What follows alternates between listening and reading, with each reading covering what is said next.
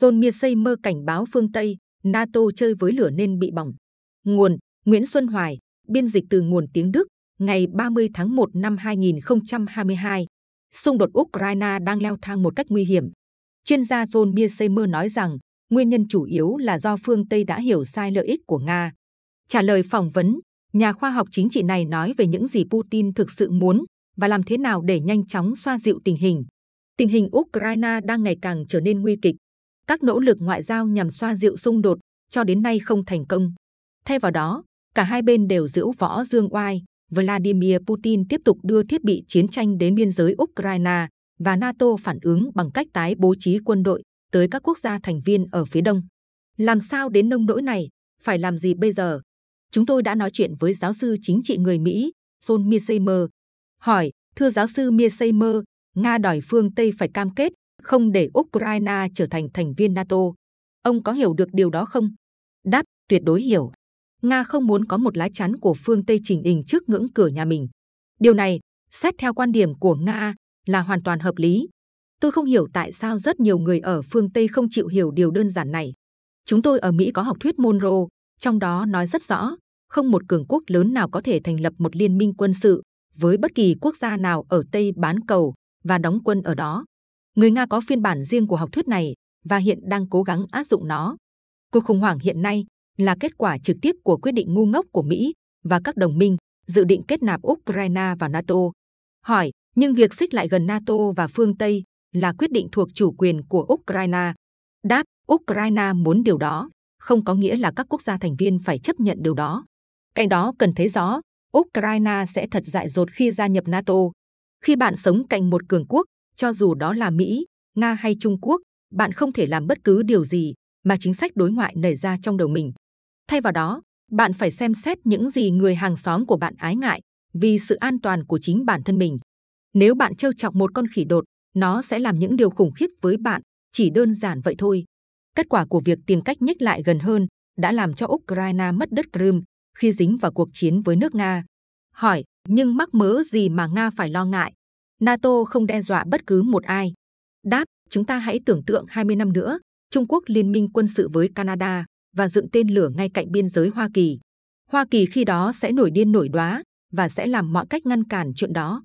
Không một cường quốc nào muốn có một cường quốc khác ngay trước cửa nhà mình, đặc biệt là khi, như trường hợp của Nga, nước này là đối thủ nguy hiểm của quốc gia tiền nhiệm của bạn trong chiến tranh lạnh. Phương Tây có thể nghĩ NATO không phải là mối đe dọa đối với bất kỳ ai, nhưng chúng tôi nghĩ như thế nào, điều đó không quan trọng. Vấn đề là Nga không coi NATO là một liên minh thân thiện với họ. Hỏi, vậy tại sao Nga lại chấp nhận hai lần mở rộng đầu tiên về phía đông, diễn ra vào năm một nghìn chín trăm chín mươi chín và hai nghìn không trăm lẻ bốn, làm như là có cái gì đó mới lạ giữa biên giới Nga với các nước NATO? Đáp, vào thời điểm đó, Nga quá yếu để ngăn cản điều này.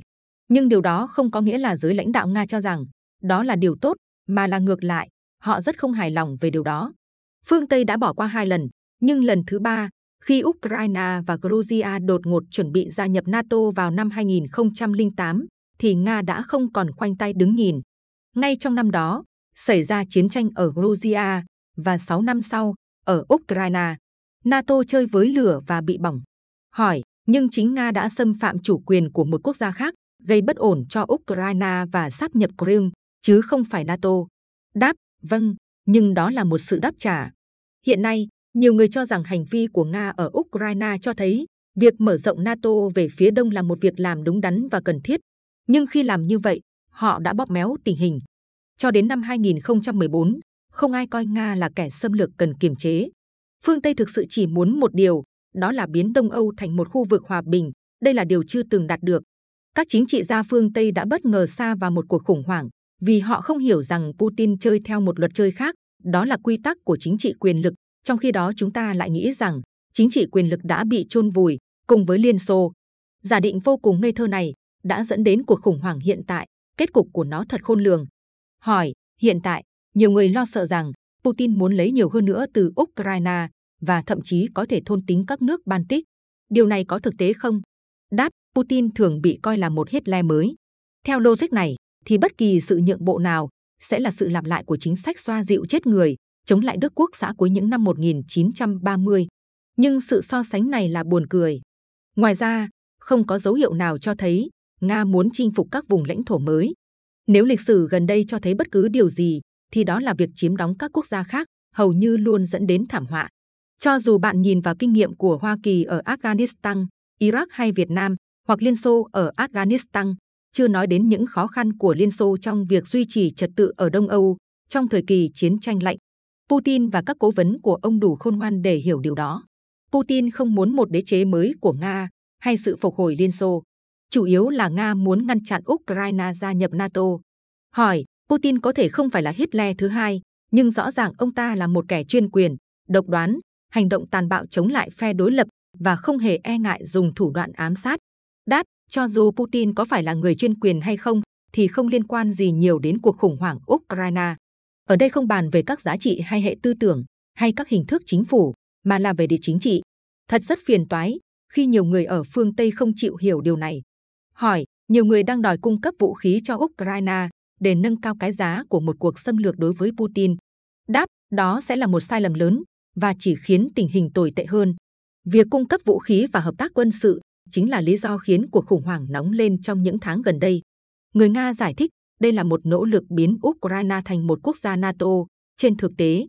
Hơn nữa, nếu chúng ta cung cấp thêm vũ khí, Nga cũng sẽ tăng cường hỗ trợ cho phe ly khai ở miền đông Ukraine và sự hiện diện của quân đội ở biên giới. Và trong cuộc chạy đua vũ trang này, Nga sẽ luôn chiếm thế thượng phong. Xin nhắc lại với bạn, chúng ta đang đối phó với một cường quốc có hàng nghìn đầu đạn hạt nhân. Nếu có bất cứ điều gì mà Mỹ và các đồng minh cần làm là hãy làm tất cả để xoa dịu cuộc khủng hoảng này hơn là đổ thêm dầu vào lửa. Hỏi, làm thế nào có thể đạt được điều này? Đáp, giải pháp đơn giản nhất là Mỹ đảm bảo bằng văn bản là Ukraine sẽ không gia nhập NATO. Nhưng điều này sẽ không xảy ra. Các nhà ra quyết định của phương Tây đã cam kết với câu thần chú về tự do, có nghĩa là Ukraine có quyền để trở thành thành viên NATO. Ngoài ra, theo thăm dò, thì mức độ ủng hộ của người dân Mỹ với Biden đang ở dưới đáy. Bất kỳ một sự nhượng bộ nào đối với Putin sẽ làm tổn hại hơn nữa uy tín của ông trong lòng công chúng Mỹ. Và người ta không được quên rằng Trung Quốc đang theo dõi rất sát những gì đang diễn ra ở Ukraine. Nếu Mỹ ngừng ủng hộ Ukraine, nước này có thể thúc đẩy Trung Quốc thực hiện hành động quyết liệt hơn đối với Đài Loan. Vì vậy, Hoa Kỳ đang ở trong một tình huống khá khó khăn do nước này tự tạo ra. Nạn nhân của chính sách ngu ngốc này của phương Tây chính lại là người Ukraine. Nga sẽ trừng phạt nghiêm khắc Ukraine cho đến khi Nga đạt các thứ mà họ muốn. Hỏi, vậy không có cách nào để thoát ra khỏi vòng xoáy của sự leo thang này, thưa giáo sư? Theo tôi, điều tốt nhất cho tất cả các bên là có một Ukraine trung lập, một vùng đệm, giống như nước Áo hoặc Phần Lan trong thời kỳ chiến tranh lạnh, hoặc Ukraine trong thời kỳ từ một nghìn chín trăm chín mươi mốt đến hai nghìn không trăm mười ba. Một Ukraine không thuộc phương Tây, cũng như không hợp tác quá chặt chẽ với Nga, và duy trì quan hệ tốt đẹp với cả hai bên. Đó cũng sẽ là một giải pháp tốt cho tất cả các bên có liên quan. Khi đó, cả Mỹ và Nga đều sẽ phải nhượng bộ. Đây là cách để cả hai bên giữ được thể diện. Nhưng dường như chúng ta còn lâu mới đạt được điều đó. John Mearsheimer được đánh giá là một trong những nhà lý luận chính trị đương đại có ảnh hưởng nhất. Cuốn sách bi kịch của chính trị đại cường của ông, xuất bản năm hai nghìn không trăm lẻ một, đang được đưa vào chương trình giảng dạy ở nhiều trường đại học trên thế giới. Ông hiện là giáo sư chính trị quốc tế tại Đại học Chicago. Ông từng là sĩ quan trong lực lượng không quân Hoa Kỳ trước khi theo nghiệp đèn sách.